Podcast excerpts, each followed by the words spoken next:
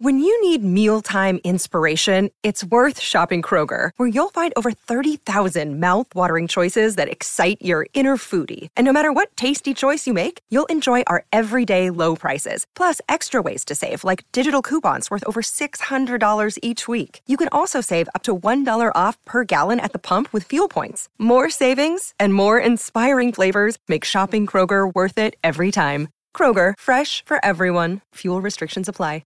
This is Optimal Relationships Daily, episode 1732, Using the Rupture Ratio to Decide What You Want, by Keith Wilson of KeithWilsonCounseling.com.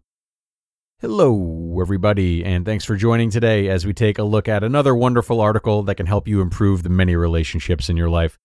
I'm Greg Audino, your host and narrator. I'm really excited about today's article as it is coming from one of my personal favorite authors, Keith Wilson. Keith has a terrific idea in this article. His rupture ratio, I think, is easily applicable and in many different scenarios, too. So listen closely and prepare to add something new to your relationship tool belt, everyone, as we optimize your life.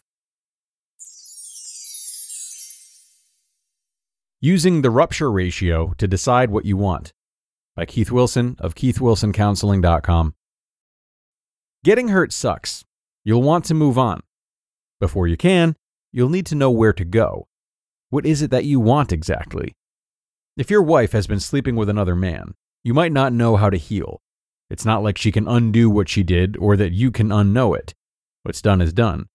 You find it hard to trust, and a persistent image keeps popping into your mind whenever you go to kiss her.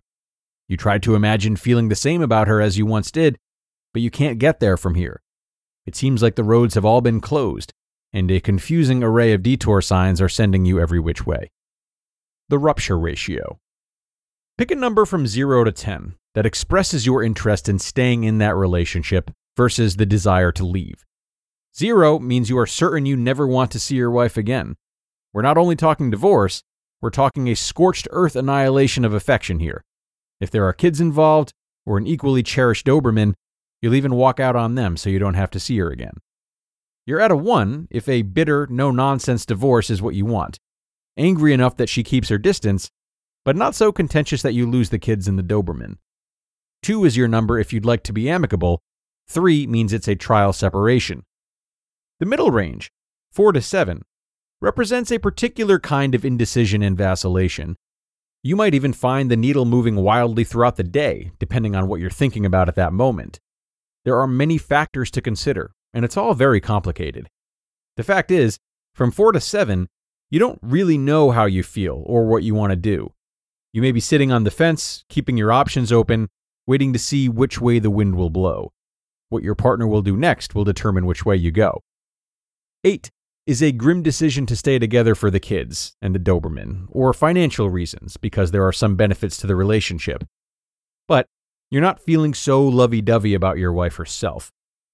9 is reserved for people committed to the relationship for religious reasons or those who believe that a vow is a vow.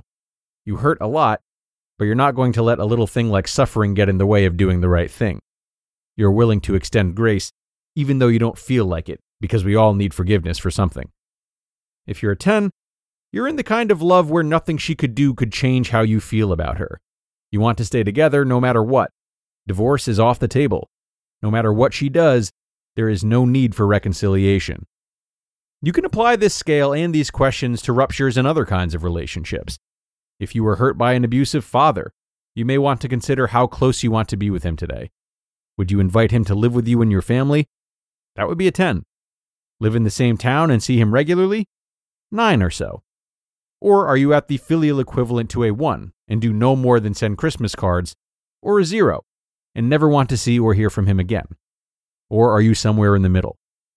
You might be surprised to hear that I, speaking as a certified shrinker of heads, am most suspect of the people at 0 or 10. They need to have their heads examined more than the ambivalent do.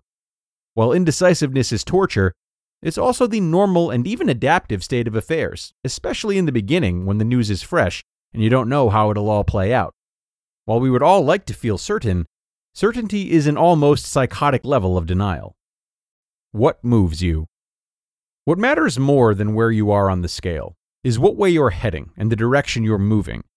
To get you going somewhere, whether it be towards 0 or 10, I have two questions for you, in no particular order. 1. What gets you going towards 10 in the direction of reconciliation? And 2. What actions move you towards 0, meaning dissolution of the relationship? If you're in the middle range and your numbers are vacillating wildly from day to day, then you have a lot more information about what gets you going in one direction or another.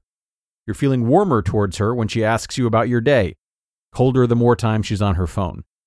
You really felt hopeful when she made that appointment with a therapist, but you were discouraged the time that she stayed out late. These observations tell you what you want and what to ask for. In a like manner, your own actions can move you up and down that scale.